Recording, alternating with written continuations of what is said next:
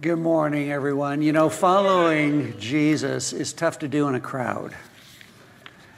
It's better done either one on one or with a smaller group of people. And that, that's why we do life groups, which is our small group gatherings. All the tables that you saw as you came in is all about that. People who are, are serving by gathering us together in smaller groups. That's what these cards are about with the QR code on the, on the back. So when we gather together and, and do this, and on your way out, those tables will be there so you can check it out and talk to some of those leaders. Our, our next series coming up, I want to talk just for a minute about, about that. So, our next series coming up goes from October 12th through, through, through November 16th. So, that, those are Thursdays, but not every group meets on a Thursday. Some meet on a Wednesday, some on a Tuesday, etc. Okay? But it goes for six weeks. And what are we going to do? We're going to talk about the fact that God created us in His image. God created male and female, just like He created sun and moon, earth and sky. It's a binary concept. It goes all the way through Scripture from Genesis to Revelation.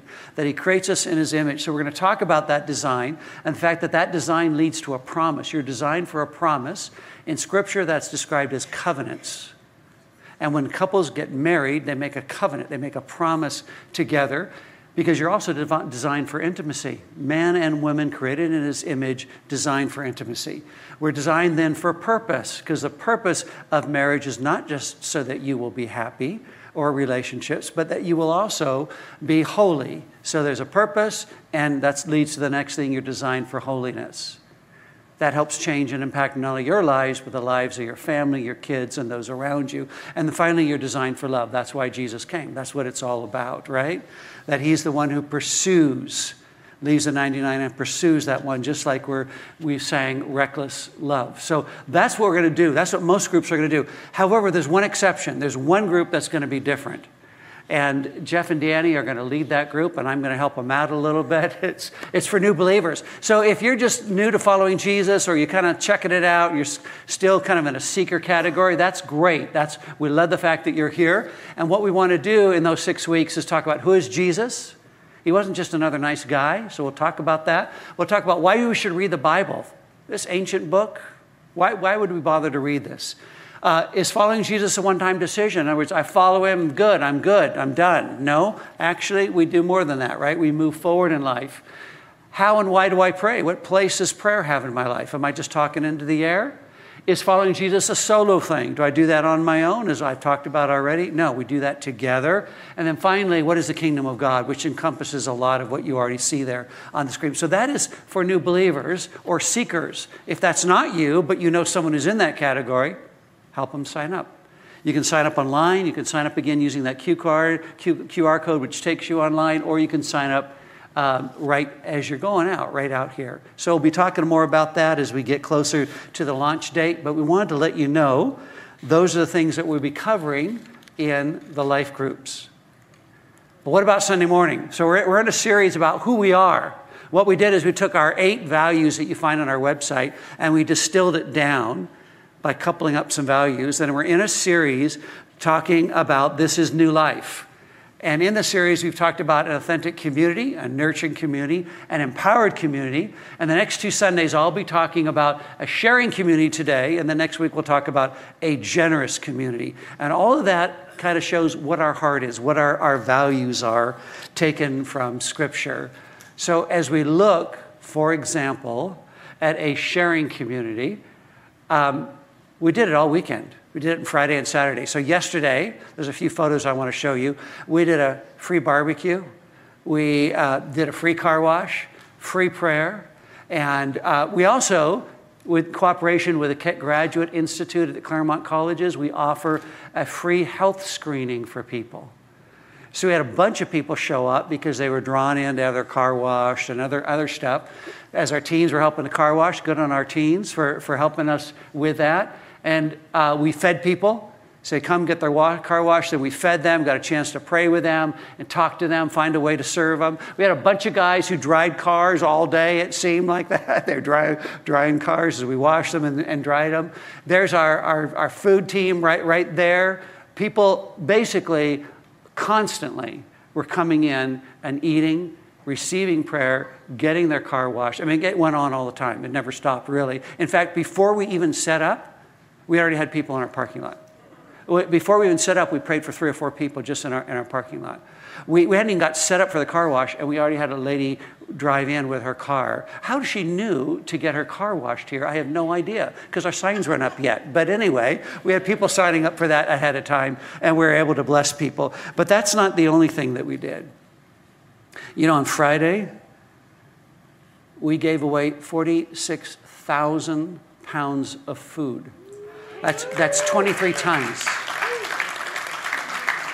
Pastor Zamar shared this information 23 tons, fed 768 families, which is over 3,000, around 3,000 people. And we're now the second largest food bank in LA County. So if you're wondering, what does it mean to share? It shares in all different ways. But basically, our, our, belief is that we bless other people. We love on other people. If you're involved in the food bank and volunteering anyway, would you stand up? You're involved in the food bank? So we're going to pray for them right now. We're going to bless them right now as representative. There was a bunch of other people in the first service that also did that, but we're going to bless Pastor Zamar and Anna and the rest who've served in the food bank. So if you're around them, would you just put a hand on their shoulder? We're just going to bless them. We're going to bless them right now. This is the ways that we serve our community and love on people by giving away the love of Christ. In Matthew 14, the feeding of the 5,000 is told the disciples see this crowd coming, and the crowd, the disciples say, "Get rid of them, get rid of these hungry people." And Jesus says to his disciples, "They don't need to go. You give them something to eat." Let's pray together. Lord, thank you that we serve you when we serve others. Thank you that we serve you when we love on others. We thank you, Lord, for this team. We thank you for Pastor Zamar and Anna and the way that they have served and persevered in serving you and feeding the poor, the disadvantaged, the homeless. We thank you, Lord, that we how we love on our neighbors and serve our neighbors. We thank you, Lord, that you have made it possible that we can do this, that all things glorify you. All things glorify you. It's about you. It's about you. It's about sharing your love with others. And we ask you to anoint and bless each one of these, their households, their finances, their coming in and going out, the time that they take, the energy that they take. We ask you to bless them and multiply them as we serve our community. And we pray it in Jesus' name. Amen. Amen. Amen.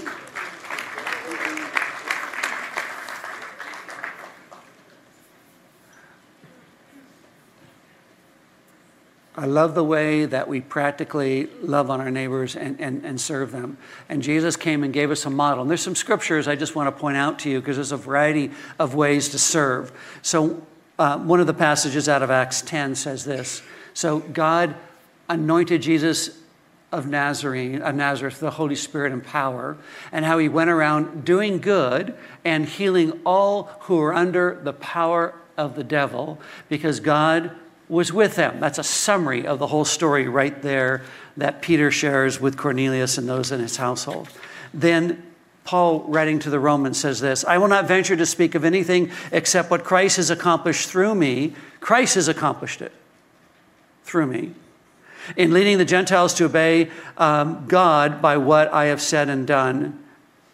Declaration and demonstration. We declare and we demonstrate by the, by the power of signs and wonders through the power of the Spirit of God. That's how this is all, all done. He continues, or the writer of Hebrew continues and says this This salvation, which was first announced by the Lord, was confirmed to us by those who heard him. God also testified it by signs and wonders and various miracles, and by the gifts of the Holy Spirit distributed according to his will.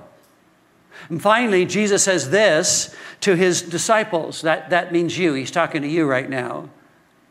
You get it? He's talking to you right now. So let's read it together. You guys ready? Ready? One, two, three. As you go, proclaim this message the kingdom of God has come near.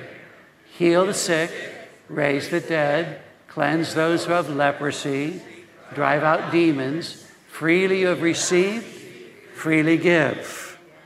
That is the good news. So, what I want you to notice on, on this list, everything on this list you can't do. Everything on this job description is impossible. and get any result. Would God just do that to annoy us? I mean, why, why would He do that?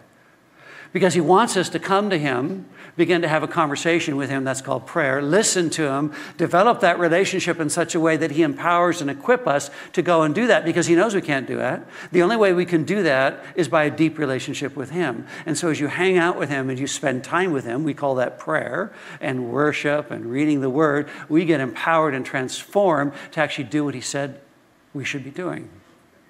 So you are sent. You are commissioned to go and, and do that. He sent, sends you out. So um, I think it was in June we did a, a course here on, um, on healing prayer, how to pray for people for healing. And so Joey, who hangs out here and, and, and, works here sometimes, and I got talking, and Joey told me his story. Let's, let's hear his story, actually. Can we, can we play that? Can we hear Joey's story?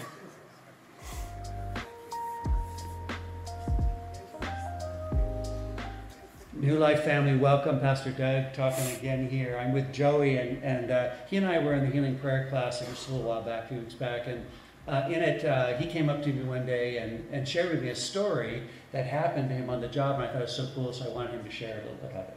Yeah, uh, I was, picked up a friend. Uh, uh, we were going to a, a, job site, and he just copped in the car, and he's just first thing he's telling me about how he's been hurting his hand, and his shoulder's been hurting a lot, and you know as I'm driving God just popped in my head. He's like, pray for him. And I'm just like, oh gosh, you know, like I'm, I, am not, no, I hadn't even finished my coffee. I'm like, no, I can't do this. Uh-huh. And we just get to the job site and we're working, we're toward the end of the, the day and we're almost finished and he just kind of just, he stops and he's like, I can't go anymore. He's like, I'm just beat, I can't do it, I'm hurting too much. And immediately again, God just popped in my head, like, pray for him. And I'm like, oh my gosh, I can't. And he popped back in my head. It's like, stop putting me in a box. And I was like, okay, you know, let me just go for it. And I just put my hand on him, held his hand, and, and, and I prayed for healing for his hand. And uh, his, uh, he got goosebumps. You know, I got goosebumps, and his hand got really warm, and, and he was able to move it, and it felt good. The pain went away. You know, he couldn't believe it. I couldn't believe it. God is there. Yeah, he is. and you know, long story short, you know, it, it, was it was a crazy experience. Yeah, yeah. yeah. So, Joe, you haven't been around like raising people for the dead and doing a lot of this stuff before, have you? No, no, that was actually the first time I ever prayed. That was the first time. Yeah. So, so the first time out of the gate, and God says, "Don't put me in a box," and, and you risked. You went yeah. out and did it. And, and and what I love about Joey's story as well is is this didn't happen on Sunday morning in the sanctuary. This happened out there on a construction work site uh, with people who don't follow Jesus, and, and God is there because that's who God is. And I love that. Man. Thanks for sharing the story.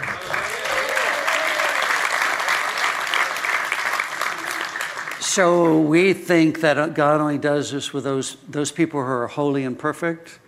I, I don't know anyone like that, but may, you may think you do. But, you know, He does it out there with people he loves, right? Yeah. Just like he does it in here. He does it out there. That's what we want to look for is where he's working, which is what Jesus does. Okay, so I want to read just Luke 17, a passage that we're going to look at this morning. Luke 17, I'm going to start in verse 11 uh, Jesus is going to be with some guys who have leprosy, which is a nasty thing. So he's on his way to Jerusalem, verse 11. He traveled uh, along the border between Samaria and, and, Galilee, and as he was going into a village, ten men with leprosy met him, and they stood at a distance and called out in a loud voice, Jesus, Master, have pity on us. And when he saw them, he said, Go show yourselves to the priests, which is signed to them. That something just happened or is going to happen. And as they went, they were cleansed. One of them, when he saw he was healed, came back praising God and, and a loud voice threw himself at Jesus' feet and thanked him, and he was a Samaritan. And Jesus asked, Were not all ten cleansed? Where are the other nine? Has no one returned to give praise to God except this foreigner? Then he said, Rise and go, your faith has made you well.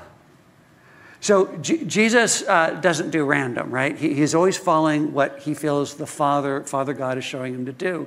So he is now taking a route, it says, right between the border between Samaria and Galilee, where the Jews were, right? The Jordan River area. So these are two groups of people that hate each other. There's a lot of racism, ethnic slurs, all sorts of stuff that they would throw at each other. You could bypass it by going way around. The quickest way from Galilee to Jerusalem was to go straight through Samaria, but Jews did not like to do that.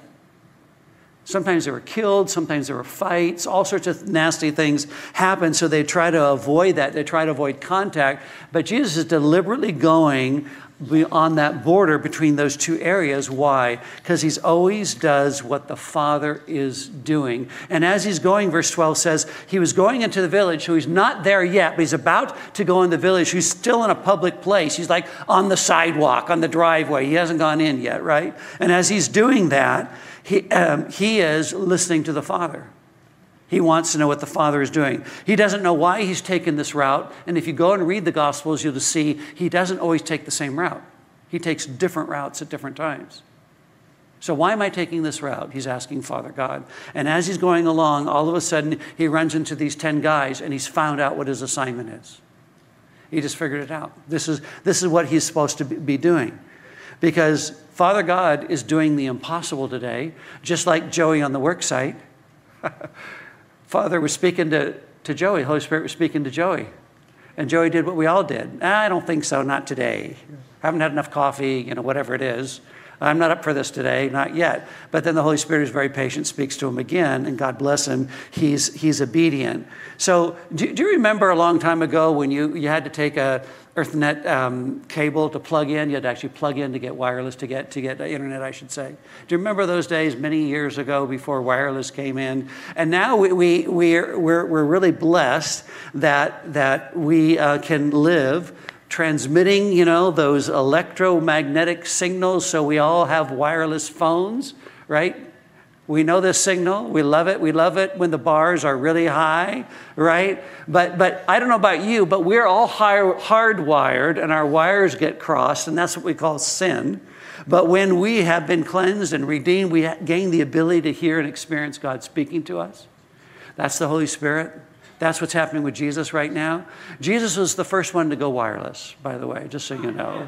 he heard the Holy Spirit before anybody else, right? So he's tracking with what God is, is always doing. So he comes across 10 men with leprosy. Leprosy is incredibly disfiguring. It is the ugliest thing. I actually saw this in Africa when I was growing up in Africa because no treatment, no diagnosis. People didn't know what to do with it. Noses falling off, literally, ears falling off hands, fingers falling off, and people are absolutely petrified. They're terrified. If I get anywhere near this, it's worse than COVID. I'm going to get it you know, I, this is going to be bad. So they, they actually fled people who looked like this and then put a limit on their ability to get close to anybody else because they didn't know how to cure it. They didn't know how people got it. They didn't know what to do with it. So they stood at a distance. Why did they stand at a distance to yell? Because the rabbis had actually got measuring and tape and said, you guys can come no closer to the village or a clean person than this distance. And it was far off. That's why they have to stand and shout. They can't get close. And as they're doing that, they, it's like you are a stranger amongst your own people. Abraham was a stranger, Isaac, Jacob, Joseph, they're all strangers in their own land. And the story of the gospel, the good news is God brings us close, God brings us home. Do you, do you ever feel like you have to stand at a distance? That you're not accepted, that you've been rejected, that there's something wrong with you, that you need to stand off because you've been disfigured emotionally, mentally, however it is, and you have to stand off at a distance because you're not acceptable. Jesus doesn't know anyone who is not acceptable. He draws everyone to himself. It's only what we do in our head and our hearts that drives us away. He's the one who always receives us. In other stories, he, he touches the lepers, which means he now is unclean with them. He gets really close to them. You're not supposed to do that. And so he has this encounter with them. And as they stand off at a distance, feeling labeled and rejected, etc., you know what hell is? Hell is separation from God. And that's what they're experiencing. That's what these, all these 10 guys are going through.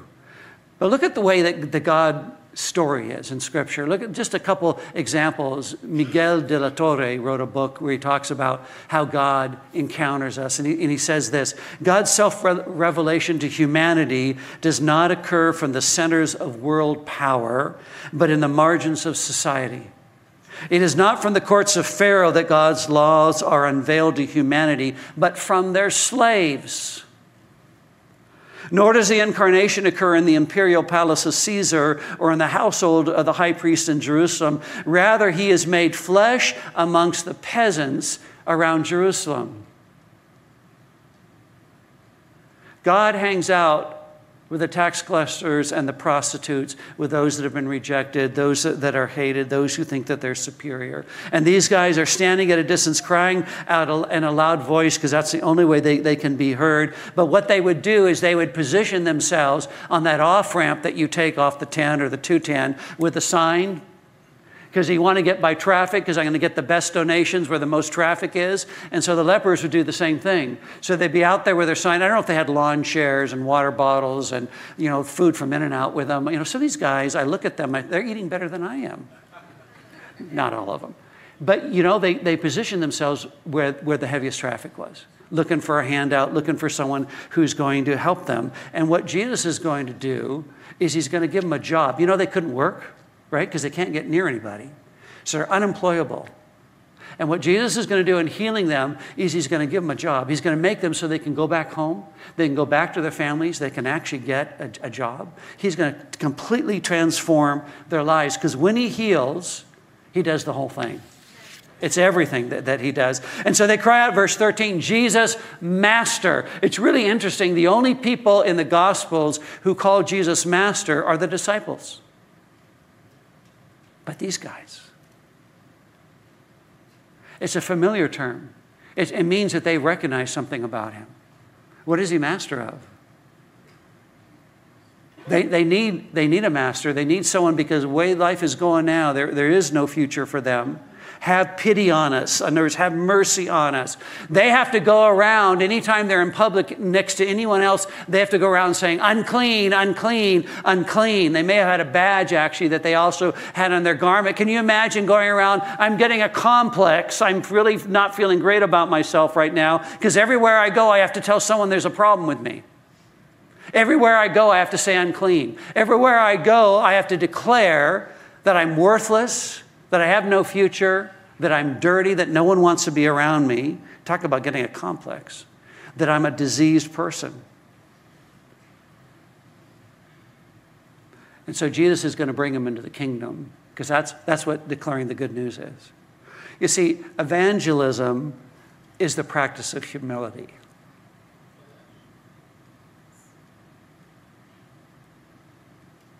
It's not looking down your nose at somebody and saying, Boy, you, you better get your act together. Humility it comes from the Latin word humus, which means earth or ground. It means to get low.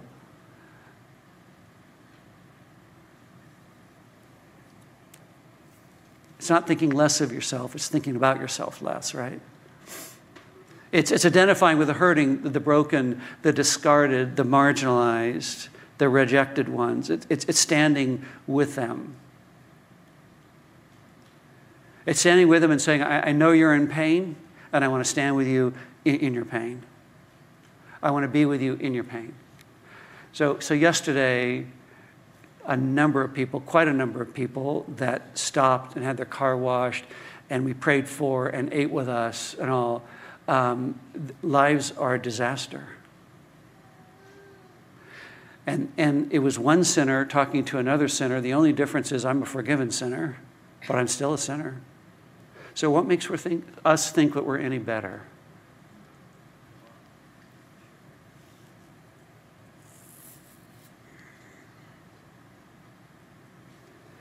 Evangelism is a practice of humility.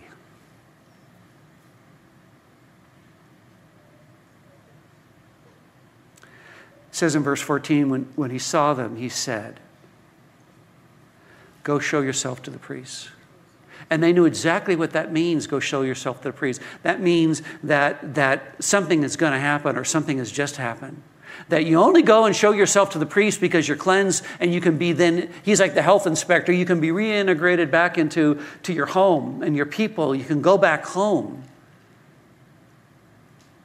Otherwise, he wouldn't send them there. They know something's happening. But here's the thing here's the catch they have to do something, they have to move now. You know that the, the majority of people that are healed is when they try to do something they couldn't have done before. That people who are physically healed, you ask them to do something, you ask them what God is doing with you, doing with them. And the reason for it is as soon as they begin to try and do something that they couldn't do before, they discover that God has touched them. And that faith step, that action, actually accelerates healing.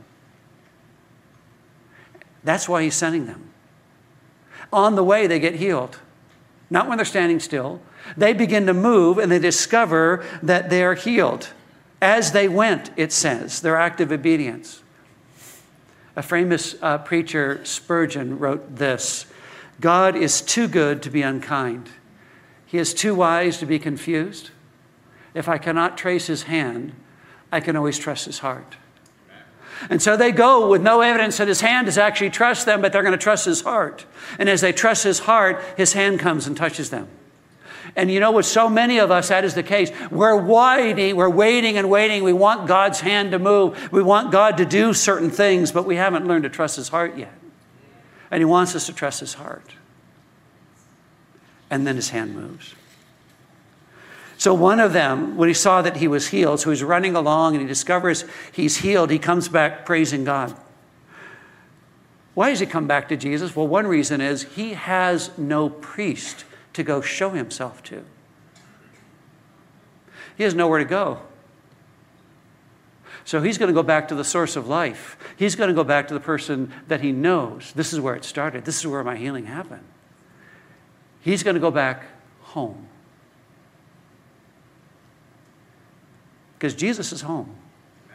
Jesus is home for him. And so he goes back where, where home is because Jesus stands with the marginalized, the rejected, the lepers, the un- unclean. He's where we all belong. He's where we come home to. And he throws himself at his feet giving thanks. And you know what that word thanks is? That means to worship. That he's now worshiping. He's recognized that something entirely different has gone on. And as everyone is listening to this story, Jesus blows it by saying, and he was a Samaritan. and he's one of those dirty ones that we don't talk to. He drops the bombshell on all of them. And we begin to recognize the reason that Jesus walked on the border between Samaria and, and Galilee or Jordan area where the Jews were is because misery loves company. Suffering is the great equalizer. That people who formerly hated each other, when you're suffering and in pain, all of a sudden categories change and things are different and we don't care anymore. We're all miserable anyway, so let's all hang out together. And so Samaritans and Jews were hanging out together because they're all lepers anyway, and everyone has rejected us. And so Jesus asked three questions, three rhetorical questions. Watch out for Jesus' questions. Watch out. And what does he do? He, he says to them three questions Were not all ten cleansed? Where are the other nine? Has no one returned to give praise to God except this foreigner? What did he just do? He's, he's speaking what they're thinking, what the Jews are thinking. The ones who are prejudiced and, and racist and have judged other people and said, well, we're the chosen ones, not them. Jesus is echoing their thoughts and convicting them as he talks. He's saying God decides who's in his kingdom. As, as we were hanging out with these people all, all through the weekend, whether it be the food bank on Friday or what we did yesterday, we're hanging out with all sorts of people who all look different. Some of them smelled very interesting. Some of them have very interesting backgrounds. Some of them come from terrible things, but guess what? So do we. And God is loving them as well, right? At the foot of the cross, we're all the same. We're all the same. The gospel always comes from the outside. It doesn't come from the privileged and the rich. It comes from the outside. Jesus was a stranger in his own culture. And yet he was the Messiah of the world. He was the answer to everything. He was, he was the one who came in with signs and wonders and healing and miracles to change people's view of the world. And so he says to him, Rise, uh, your faith has made you well. The word well, by the way, is the word sozo, which we know in, in Greek mean, means healing and deliverance and salvation that now you're a son of the kingdom. Now you've found a home. Now you've come to where you, you, you belong, and your healing is not just skin deep. And as he always does, he says, I want you to rise and go. You remember the woman at the well, the one who'd been married for five times, her, her life is a complete train wreck? She's the witness to her people. The Gerasene demoniac who terrorized his whole neighborhood for years, he is the witness to his own people when he gets healed. This guy, the leper, is now the witness back to his people. So every time people are healed and restored and renewed. These rejected one, these the last one anyone would ever choose is the one Jesus chooses and says, Now I want you to go tell your story to your people. Go tell them the story to your people. Our hope and prayer is, is those that we, we pray for, those that we love on, those that we don't judge and condemn, but we stand with, that they're healed, that they're touched, and now they go and tell their story to their people. Would you stand with me? Want the worship team to come forward if they, if they would. And here's what, what happens. Let me ask you how many of you in the room have been praying for a family member, a loved one? It could even be someone at work, whatever it may be. How many of you have been praying for someone in that category for a long time? Can you lift your hands? Lift your hands up high. Okay, just about everybody in, in the room, a good three quarters of you. You've been praying, you've been praying for somebody. And by the way, that's good and bless your perseverance and keep doing it and keep loving on, on that person and pursuing them. But just one impression. What sometimes when we get monofocused, we lose our spiritual peripheral vision because we've been focused on this one person or one family or one thing. And by the way, again, I want you to hear that's not bad. Keep praying for them. But what happens is we lose our ability to hear and to see what God is doing around us immediately because we're so focused on the one thing. And we lose our spiritual peripheral vision. What happens then? We lose sight of what God is doing right around us every day. Whether it be on the sidewalk, on the driveway, in the supermarket parking lot, in the aisle of the supermarket parking lot where I've talked with people in the doctor's office, in your classroom, at work? Have you lost your peripheral vision? You don't see who's around you? They're dying. They're dying. They're lonely and they're scared and they don't have answers and they watch the world getting crazier and crazier. Let's pray for a moment. Lord, I pray that you would now heal our peripheral vision. That, Lord, you, you would touch us for those places and those times where we've lost the ability to see those that you love right next to us. And so pray, I pray, Lord, that you would restore, that we'd let you restore that we'd ask you to restore our peripheral vision, spiritually speaking, our ability to hear and to see what you're doing with those that are right around us.